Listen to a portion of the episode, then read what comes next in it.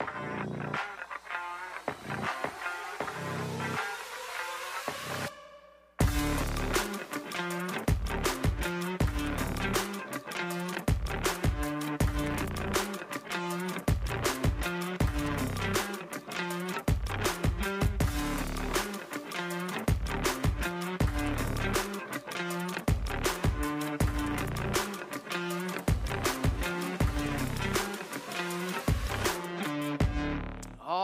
Hey, grab your notes for today's message out of your worship guide or digital note takers. You can take it right there on the church app. I want to say welcome again to all of you online watching. The notes are there for you as well. I hope that you're surviving 21 days of prayer and fasting. This is the landing strip last week. Some of you uh, had a few conversations, and I thought, well, we'll just pick this up after prayer and fasting. I can tell you haven't had coffee. You know, some of you are dealing that deal.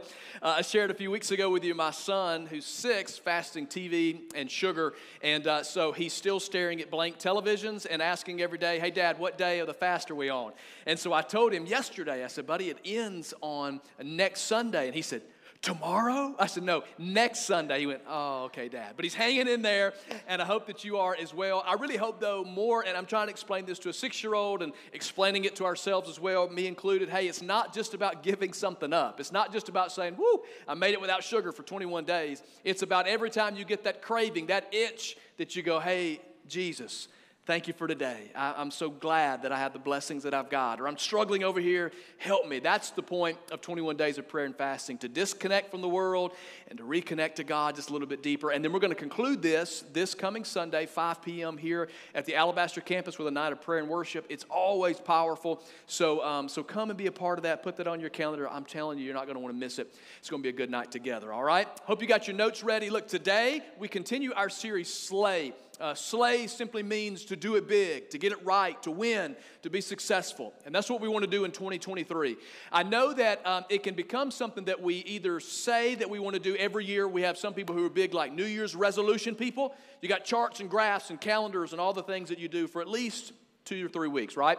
And then uh, we have some of us that go, Well, I've tried that. That's kind of silly. Uh, we tried to do all the New Year's stuff and that didn't work, so we just don't do it anymore. Uh, but here's what we believe, and we say it every year, and I think it's true that if it's our best year spiritually, it'll be our best year ever. That when we align ourselves with the heart of God and He becomes at the center of everything we do, that's where we find success. Because the Bible teaches us, thankfully, this ought to be a breath of fresh air for all of us. The top of your outline, Ephesians 3:20. This will bring you life. Now to him who is able, some of us think it's us, but it's not to do immeasurably more than all we can ask or imagine, according to, here's the secret sauce, His power that is at work within us. Meaning this, we've tried it before, but we did it within ourselves, and now we're going to recognize 21 days, set ourselves apart, new year. God, you've got this. This is you. And for you, to you be the glory in the church and in Christ Jesus throughout all generations, forever and ever. Amen. So, everything we've tried and we've failed at, it's because I didn't have the ability to do it. I'm not equipped for it. I don't have enough discipline within myself. I don't have enough skill within myself to do it. But when God gets in the middle of it, He can do immeasurably more than we can ever ask, think, or imagine. So in this series, we've started off kind of unconventional in a way. In week one, we talked about slay financially. And I know that a financial message is not always like the crowd favorite, right? It's like, oh, we're talking about money. But here's the reality the top five things across America that people said that they want to get under control this year, finances makes the list. Finances still brings married couples to the table, uh, considering a divorce and a separation. Finances still keeps people awake at night with the pressure and the worry about money and providing and work and all the things. So it's very important because there's a spiritual connection to the uh, to the finances of our life. It's, it's connected together, it's not separate. And so we talked about that in week one, how to slay financially. Last week we talked about slay physically. Come on, some of us, we, we're, we're doing good. Some of you started that resolution, you've ended the resolution, but today you can get back on it, right? You can get yourself healthy this year because, again, we like to compartmentalize, but there's a spiritual connection to our physical life. The Bible says we were bought at a high price. We don't belong to ourselves, and therefore we should honor God with our bodies. It is a true form of worship. It matters. And today, everybody do this with me, go, because today's heavy, all right? We're going to talk about slay mentally. And I think this is important because this is one of those subjects and topics, we're going to talk about our mental health, that's often skipped over in the church. And I don't know why we skip over this in the church, but we do. And we see in our culture right now, and many of us struggle in different areas of our life. It's the pressure and the worry and all the stuff and the mental state of our life. We're going to get that under control this year because I think something's happening. You know, the, the Bible says the enemy comes to do what? Steal, kill, and destroy. And he's got these tactics, and nothing's new under the sun. So let me go ahead and tell you nothing is new. He, he doesn't have any new resources to bring against us. However, in the last decade or so, we have seen that this attack on our mental health becomes something more recognized in our culture. We see more people dealing with it. And I think there's a shift that's taken place from external things that we deal with to internal things. Some of you grew up in like in the 70s or 80s, and maybe you can think about this. Maybe if you were even a parent back there then, or you can think about your parent telling you, like when you left home, the number one worry that your parent had was that you were going to go to a party and there was going to be underage drinking at the party, right? There's a big don't drink, you shouldn't be drinking. And then they worried about drinking and driving. And then, depending on which home you were raised in, is if you were going to have premarital sex or unprotected premarital sex, right? That was a thing, that was a conversation, a big worry, because God forbid, here was the worst of what a family had to deal with. You came home as teenage pregnancy. Now, what are we going to do with this? That was like 80s, you know, 90s sort of situation. But now, when you talk to young people, you see this shift from these external factors that we worry about to now they're internal, they're deeper. You see that they're overloaded with anxiety, you see that teenagers are dealing with depression. You see this deep sense of worry, this selflessness, this, this emptiness that they're experiencing, which leads to self harm, which ultimately, unfortunately, we see that oftentimes it leads to suicide.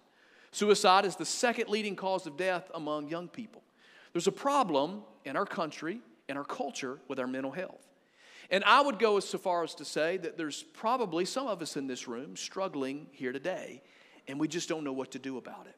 But here's what I want us to know is that God's not taken off guard by it. This is not something new. Now, the culture will paint it as something new. Uh, we'll respond to it as if we've never seen it before. As a matter of fact, in December of 2021, the Surgeon General let a very rare public health warning advisory saying, hey, we have a mental health crisis in our country. Doctors and psychiatrists and counselors are saying that we don't have enough people to address the problem in those practices, and we don't have enough resource or understanding information as to why this public health crisis is happening, especially amongst our young people.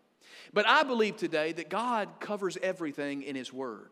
And so we're going to tell a story out of 1 Kings chapter 19. We're going to just talk about three verses today from a guy's life named Elijah. Elijah was a prophet, and that just means God used him in a powerful way to speak some things and to do some things and to give some examples for us today to follow. But this guy, I believe, had a struggle with his mental health. And the Bible's going to give us five ways in which you and I are made up, five just ways that our bodies are put together that I think are going to help us in these areas. And I believe that today you may identify some of this in some aspect of your life. And God's going to give us some wisdom today on, on how to walk this out. So I recognize today that this is a little heavier for us today. But I believe in the midst of the heaviness, God's going to lighten some of our load and we're going to leave a little more free than we walked in the building with today. So I'm just asking you to hang with me. Let's pray together and let's ask God to help us to navigate this word today and really speak to the deepest, most hidden parts of our life and our struggles. All right? Father, I love you. Thank you for everybody in this room, everybody watching online. God, I pray that today we wouldn't have a distraction in our mind or in our heart, but today we would see you clearly. Speak life to us today through your word, Father. I know that you're going to do something powerfully important in us today. In Jesus' name, amen. So I'm going to give you the setup of this guy named Elijah, and I'm going to bring you to where we're going to wrestle through a few scriptures that shows where he's at today. And it's on the screen for you 1 Kings 19, 3 through 5. And here's what it says Elijah was afraid, and he fled for his life. He went to Beersheba, a town in Judah, and he left his servant there. Then he went on alone into the wilderness, traveling all day. He sat under a solitary broom tree and prayed that he might die. I've had enough, Lord, he said. Take my life, for I'm no better than my ancestors who have already died. Then he lay down and he slept under a broom tree. But as he was sleeping, an angel touched him and told him, Get up and eat. See, we see this guy that's seemingly at a very low moment of his life. We're going to talk about how he got there and what's going on in his life, but we're going to unpack a few things that I believe God's going to help us as God begins to deal with Elijah as he's sitting there at his lowest of the low. Now, every one of us in this room, let's just go ahead and understand it. We're all broken people, right? We're born into a sinful world. Because of Adam and Eve and because of the decisions they made, we're all broken. We're broken in different ways. I struggle with something that you may not struggle with. I have feelings about things, insecurities about things. It may not be a problem for you. You may struggle with something that I would never even conceive to be a problem in my life. But every one of us are broken in different ways. It's just because we live in a sin fallen world.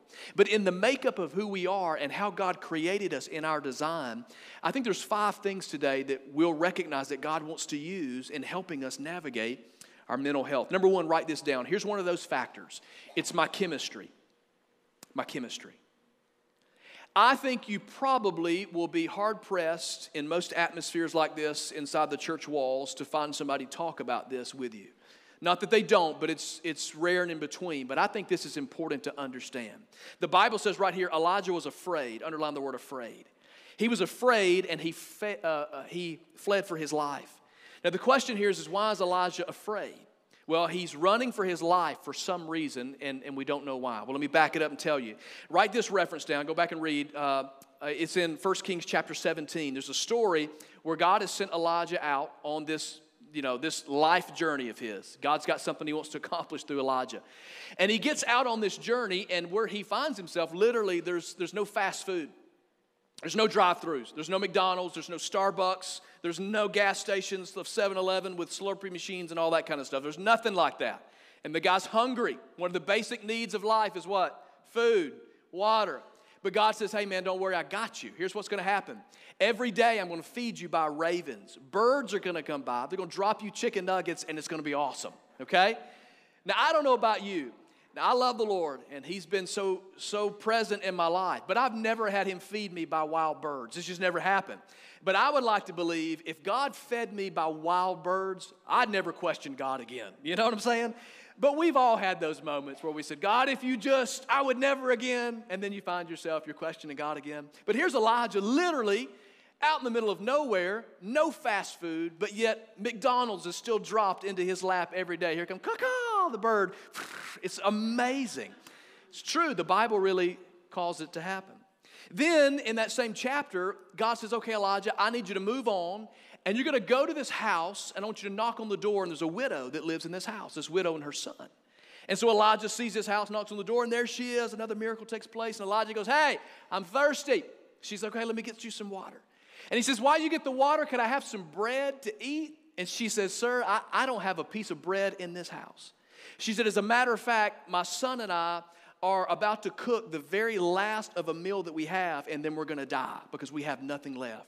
Elijah's like, oh no, you see, I got God, and he'd been feeding me by ravens, and he told me that you were about to feed me. So go ahead and cook that up, and let's go ahead and have a meal. And she does, and there's more than enough for them to eat. Another miracle takes place. Pretty cool, right? But then in that same chapter, later on, the Bible says that woman's son gets sick, and every day he gets sicker and sicker and sicker until he dies.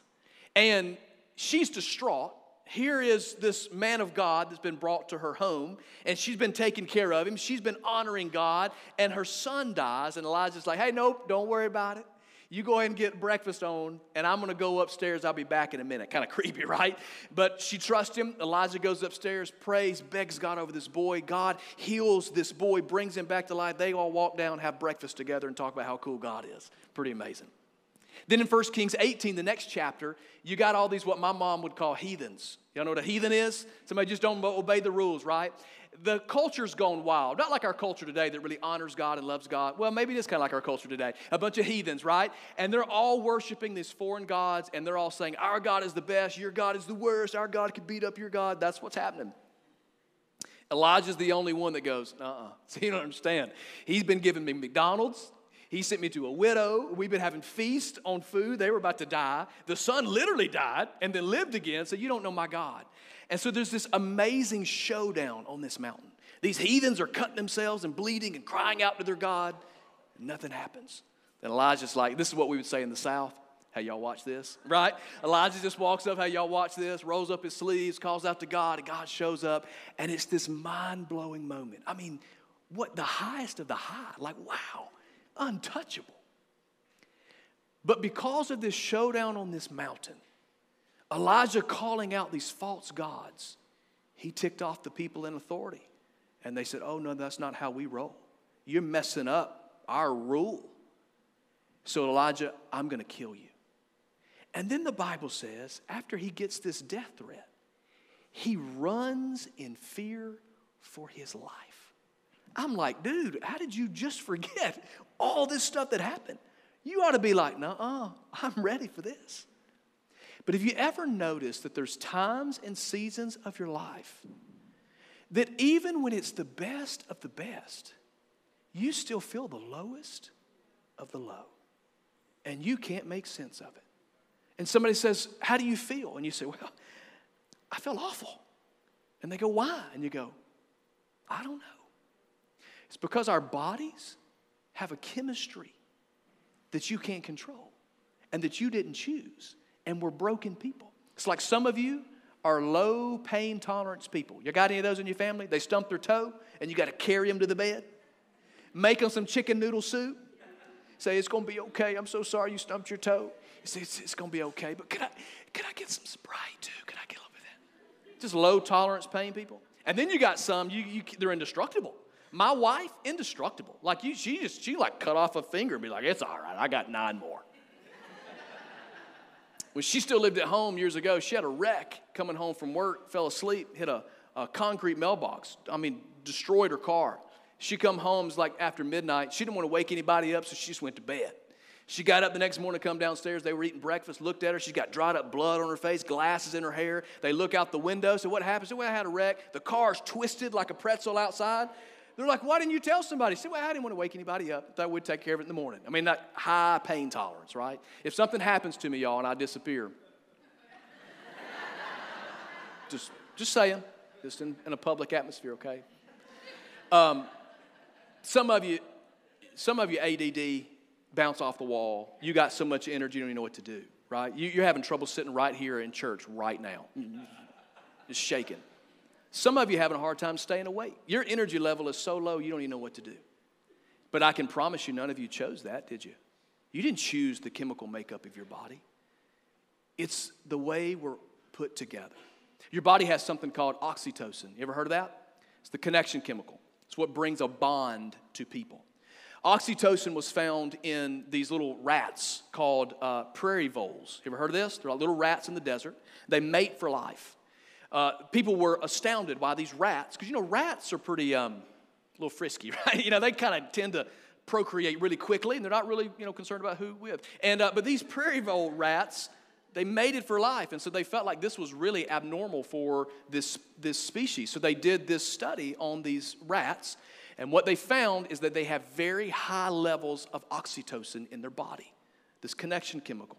So they reduced the levels of oxytocin in, in the bodies of these rats, and they became as frisky as other rats and rabbits. Okay, it totally changed everything. They were not worried about their spouse anymore. Previously, if one of the rats died, they would not even find another mate. They would stay single for the rest of their life, these rodents. Oxytocin is in our bodies. It's when a mother nurses a newborn baby and they say that you need to bond with your baby, it releases oxytocin. When a man and woman are married and the Bible says two become one and they have sex, it releases oxytocin. There's a bond that's made there. God knew it was there. God gave us the chemicals. Why God never designed for us to be um, one with everybody. Okay, I'm just going to leave it at that, right? Man and woman, that's what sex is designed for, okay? When you pet a dog, it releases oxytocin. That's why we have man's best friend, because there's a chemical that is designed for connection. People with low levels of oxytocin, it has been proven they have a harder time connecting and forming relationships with other people. What does all of this have to do with anything? Elijah ran because he was scared. Some of us are running and we don't know why. God is good and God is faithful, and we do know God's promises, but we can't define what the problem is. Let me just go ahead and help you today. Our bodies are broken. And it's okay to make this statement, write this down on your outline, right there at that check mark. I need help. That's an action statement for us to make today. For somebody that just set you free because you never thought you could admit because you didn't know what it was. You didn't know what was wrong. And you thought you were a, you've been told sometime that you didn't have enough faith and you didn't love God enough, and that's why you feel that way. And you just need to pray more and you need to seek God more. And all of those things are true, but we are broken people. There's no shame when you have a headache and you take some medicine, is there? There's no shame in that. My mom passed of cancer. There was no shame that she had cancer. She couldn't handle that, she couldn't control it. There was no shame that she took treatment for her cancer. So if there's something wrong chemically in my body, listen to me today. There is no shame if you need help. A counselor, some medicine, somebody to pray for you, there is no shame. My chemistry is a part of who I am. Number two, write this down, that's important my connections. My connections. Look at what happened when he got afraid. He went to Beersheba, a town in Judah, and he left his servant there the one who was supposed to be with him, to help him, to look after him, to care for him, he left him. Then he went, underline this word, alone into the wilderness. Not a lot of parties out in the wilderness, not a lot of people out in the wilderness, and he traveled all day. That's how far he went. Here's the problem isolation is the enemy's playground.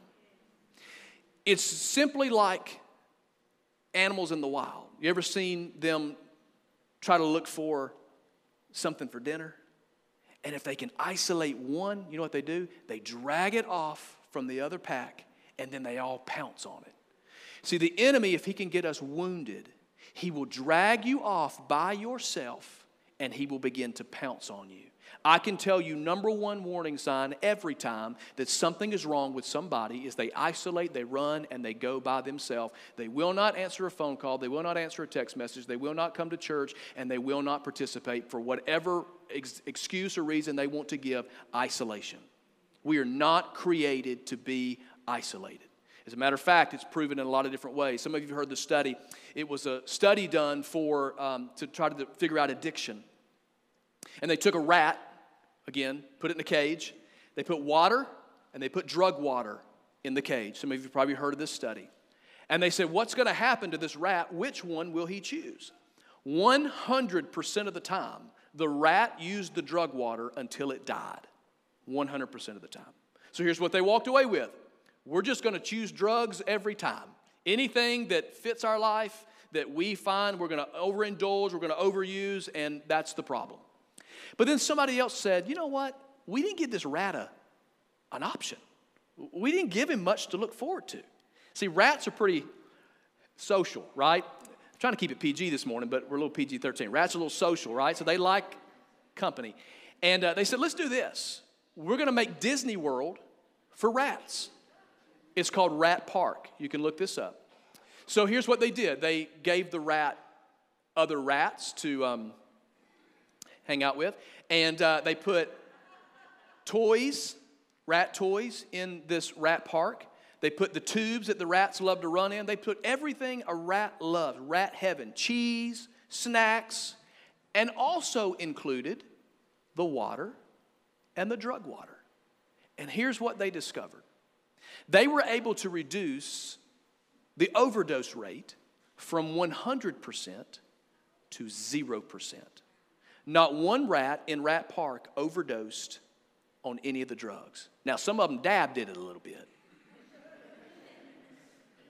but never to the point that it harmed them. Here's what they learned community is essential to our core. When you isolate by yourself and you minimize your options, we will be self destructive every single time.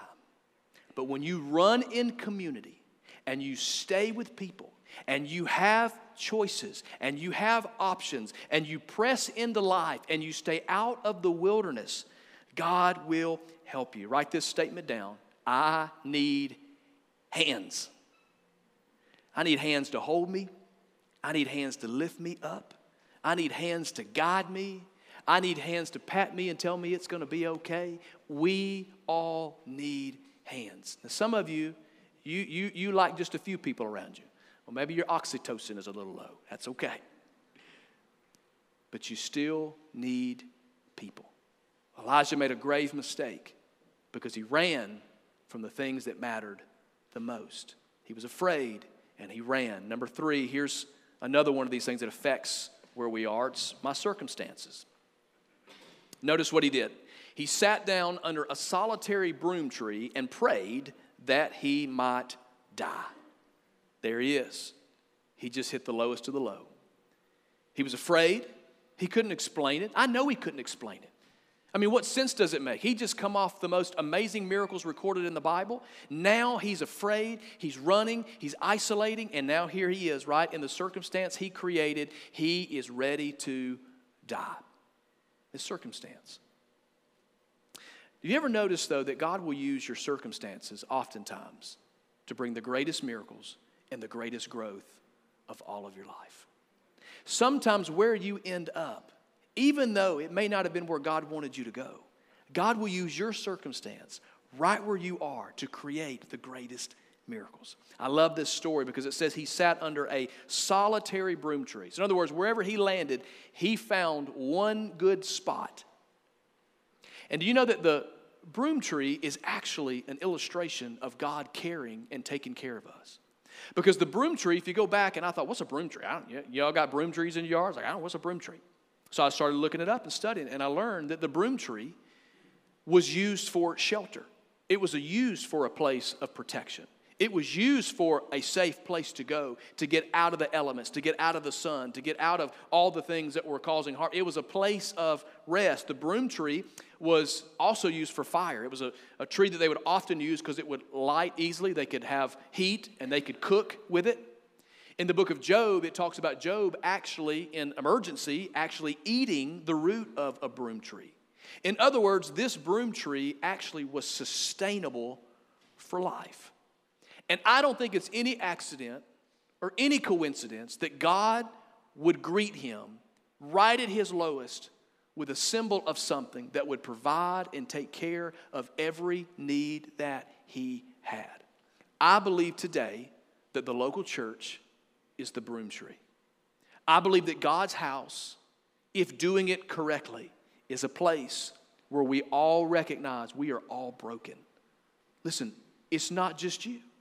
It's not just your circumstance. Now you may you may be struggling with something that the person behind you never understand. But again, we're all broken just in different ways. And oftentimes it's our circumstances that make people go, "You know what? you know, I tried this and I tried this and I tried this. And here's that famous statement God, I've tried everything, so I just need you to do it. And sometimes God will use that circumstance to push us to the broom tree, to the place where we can find our community and our support and the presence of God and people to lock hands with and to do life with in our circumstance. Look, write this statement down. I need hope. I need hope. Here was Elijah saying, I'm just here that I'll die, praying that it would be the end of his life. But what you need today is you need hope. And I'm here to tell you today that not to minimize the struggle, not to minimize the circumstance, the feelings or the emotions, but what you need is you need hope. Because let me explain something to us. Our circumstances, they change, don't they? Right now, we're in January. You don't, you, none of you are really tending to a lot of flower gardens right now, are you? Most of it's all dead. It's died away. All the work that you did last year, planning, tending, pulling weeds, it's all dead. It's died away. But you know what? Spring's coming and new life is about to take place. And then all that work that you'll do in spring of preparing and getting it ready, summertime is beautiful. You're going to reap the harvest of all the work. But you know what? Fall's coming again, and it's all going to start to die away. And January 2024 will be here and it will all be dead yet again. But you know what that tells me? Hang on. Another season is coming. In all of our lives, there are seasons where everything feels like it's all dead. And then there's a season where life is going to start to come again. You're going to start feeling that freshness of spring, and you're going to work, and summer's going to come, and you're going to reap the harvest of it all. And then you're going to see fall coming, and things of your life are going to start to die away again. And you're going to feel that pressure, and you're going to feel that pain, and there's going to be some tension. And then it's all going to feel like it all wasted away, and you're going to go, God, where did you go? And He says, But hang on, there's hope. It's all just a season. We all have circumstances. And the number four, write this one down. Here's another part of our makeup that we're struggling with, that we deal with, is my consciousness. My consciousness. Your consciousness is, is your self awareness. It's, it's how you approach yourself. You talk to yourself. You coach yourself. You listen to what Elijah said. He said, I've had enough. it's Sunday. It's first day of the week. so have already said that today. You said that to your kids. I've had enough. Don't say another word. We're not even going to church. All of you watching it line, I got you right there. But I'm glad you're online. It's good. It's good. I've had enough. Take my life. Listen to this statement right here. Some of us are making statements like this I'm no better than my ancestors who have already died. I'm done. And then we start to tell about how big of a failure we are, how, how bad we are, how bad we messed up. You struggle with something, come on, it's 21 days of prayer and fasting, it's a brand new year, new year, new me. And then six days in, you messed up, you're such a loser. I told you, I knew you couldn't do it. And then you hear the voices of everybody else who's ever told you you couldn't do it. And then you start saying, I'm no better than my ancestors who've already died. Your feelings are not facts. They're not. Feelings are not facts. Feelings change. Just like those seasons we talked about, your feelings change. Some of you happily married when you woke up before you went to bed. you know, still up in the air. We'll decide in the morning. See how you feel. You never feel like going to the gym, do we? No. The front door is the heaviest thing in the gym. But then when you get in there and you leave, you go, whew, feel better. That was good. But you know what happens the next day? You got to get your feelings under control because you don't feel it again. Some of us have accepted our feelings as if they are facts, and that's what we're communicating to ourselves. The Bible says that your words have the power of life and death. They can shape a room. If you don't think words are important, I always say it. You tell a, a mama with a newborn baby, whew, they'll get cuter. Those words matter. Come on, guys. Does this outfit make me look? Mm, guard those words because they matter. Believe it or not, the words you speak over yourself, they matter. They matter. Don't disregard or disrespect the creation that God made in you. Now, look, God could have made me a little taller. I get it. He could have put about 50 more pounds on me, but I mean, He didn't, so it's just what it is. So I just got to deal with it. Maybe in heaven, you know what I'm saying? Maybe that's the payoff in heaven. He's like, hey, man, here you go. Check it out. I don't know. But here's what I know God's not surprised by where you are. And God is big enough to handle a conversation where you go, God, this is, this is how I feel. And God, I need you. Write this down. I need honesty. I need honesty. We're lying to ourselves. God's looking at us going, I can't believe you're talking about yourself that way. Don't you know that I made you and I don't make any junk? No leftovers here. Fearfully and wonderfully made, says the Bible. Fearfully, wonderfully made. Some of us just need a little honesty. If you can't talk honest to yourself, find somebody those hands that we needed, you need them to be able to tell you the truth of God. And then the last one, and this is really what sums up all of them, is my choices. It's my choices. There sits Elijah, end of his rope, bottom of the barrel. He's one step away from doing something harmful to himself. And then, just like God does, he lay down to sleep under that broom tree. But as he was sleeping, an angel touched him and told him, Get up and eat. You know, if you'll notice your yesterday, at every moment when you thought like that was going to be it and you had reached your limit, somehow God showed up and He brought you through it. Some of you think back, go, I don't even know how I ever got through that season. How did I survive that? You may have some scars, may have some bad memories, but you made it through. You know how you made it through? Because God is always showing up because He loves you. But now, what we do with that is up to us. There's Elijah praying for death under the tree. God sends an angel. Hey, Elijah, what are you doing, man? Didn't God tell you to go do something? I don't think you're supposed to be here under this broom tree, Elijah. I don't think you're supposed to be talking that way, Elijah. Get up. Go get something to eat. We got work to do.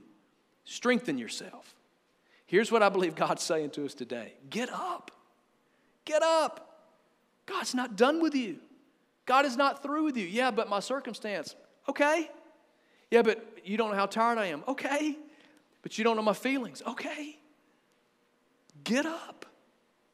Lean in to what brings you strength. 21 days of prayer and fasting, worship, community, God's word. It's there for us. Write this down. I need healing. I need healing. Those are the decisions, the choices that God gives us to make. Listen to me.